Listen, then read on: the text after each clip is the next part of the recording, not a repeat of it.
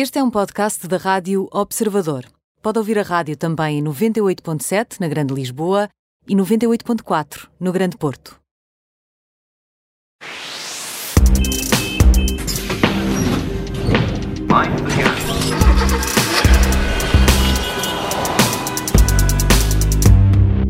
Pronto para mais uma edição da Operação Stop. Já está connosco, como é aliás habitual, o editor da secção alta do Observador, Alfredo Lavradores. Olá, Alfredo, bem-vindo. Olá, Ana Filipa. Obrigado. Olha, já li que escreveste no Observador sobre o facto de a Apple estar eh, decidida a comercializar também carros, mas uh, o que tu preferes afirmar aqui hoje é que há mais fabricantes de smartphones interessados em produzir. É assim? Em é produzir é carros, claro, sim. Claro, é exatamente assim, por sem pareça quem faz telemóveis está em pulgas para fazer automóveis. Eh, nota que se já era estranho que a Apple tenha decidido avançar com a concepção de um automóvel, que se deverá chamar iCar, para estar em linha com o iPhone, iPad e por aí fora, de repente, muitos dos fabricantes mais conhecidos do mercado vieram fazer saber que que, que, viram com bons olhos começar igualmente a explorar o negócio dos veículos quatro rodas. No espaço de uma semana, primeiro foi a Xiaomi, depois a Huawei, que tal como a Samsung ultrapassou a Apple nas vendas de telemóveis, e mais recentemente a LG. Mas tudo indica que não vai ficar por aqui, porque vão surgir mais anúncios do género. Não estava nada à espera que o carro da Apple se fosse chamar iCar. Estou a brincar, claro.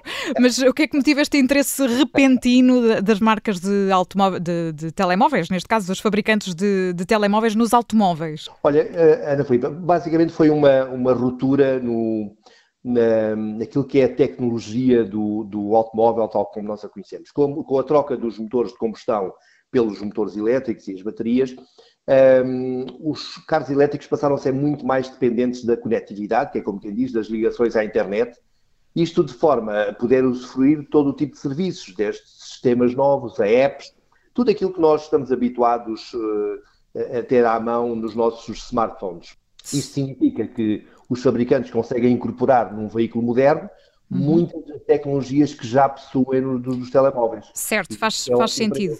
Faz sentido, mas isto já há carros elétricos há mais de 10 anos, porque é só agora, Alfredo. Muito bem observado, como sempre. Um, é, é, um facto que há automóveis elétricos há, há muito tempo, e, mas a verdade é que todos eles surgiram com sistemas muito mais complexos do que era habitual encontrar em modelos de motores de combustão, gasolina ou gasóleo. Basicamente, um, um automóvel elétrico moderno não anda muito longe de um computador com rodas.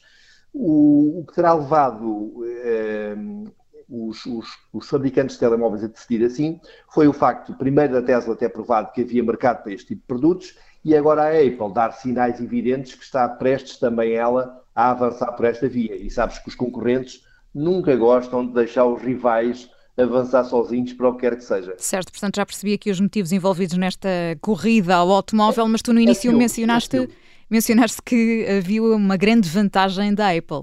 É o quê? Uh, e há, há porque uh, para, para, além da força da, da marca, uh, sobretudo nos mercados ocidentais, um, o fabricante norte-americano que produz telemóveis na China começou a, a, trabalhar neste projeto do carro da Apple em 2014, é lá tu.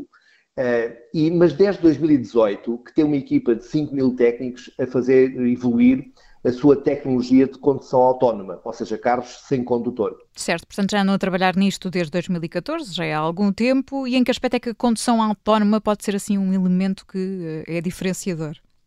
É, é, é bastante.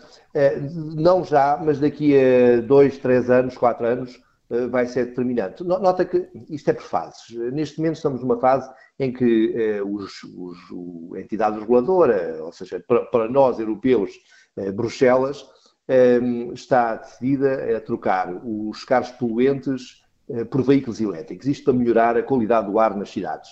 Muito em breve o tema vai evoluir e vai passar a ser a retirada dos carros das cidades para fazer fluir o trânsito de uma forma mais decente, porque uhum. mesmo com a pandemia não é fácil andar aí.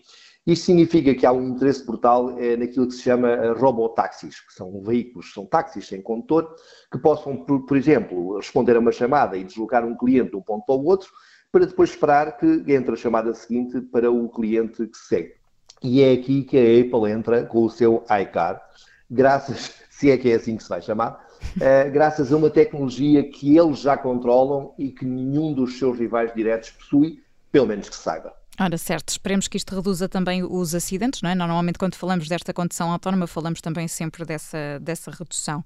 Alfredo. Não, é verdade, porque nenhum, nenhum carro autónomo uh, se distrai a olhar não sei para onde, uhum. ou, ou, a regular o rádio, ou a programar o sistema de navegação, ou porque deixou cair o cigarro ou o isqueiro, uh, eles não fumam. Claro. E, Alfredo, vais falar sobre isto na newsletter que estás a preparar. Sim, sim. Exatamente, vai ser o nosso tema de newsletter, uma versão mais alargada eh, porque temos mais espaço para trabalhar, mas eh, é este o tema. E nota bem que a Apple é a empresa mais valiosa do mundo. Eh, e quando alguém com muito dinheiro e muita tecnologia decide fazer alguma coisa, é sempre bom haver algum respeito pelo que vem aí. Certo, mais detalhes então na newsletter, se ainda no, não assina, se nos está a ouvir e não assina essa newsletter é simples, basta passar pelo site do Observador. Alfredo Lavrador é o editor da secção alto e todas as semanas está na Operação Stop. Alfredo, obrigada. Obrigado, até para a semana. Até para a semana.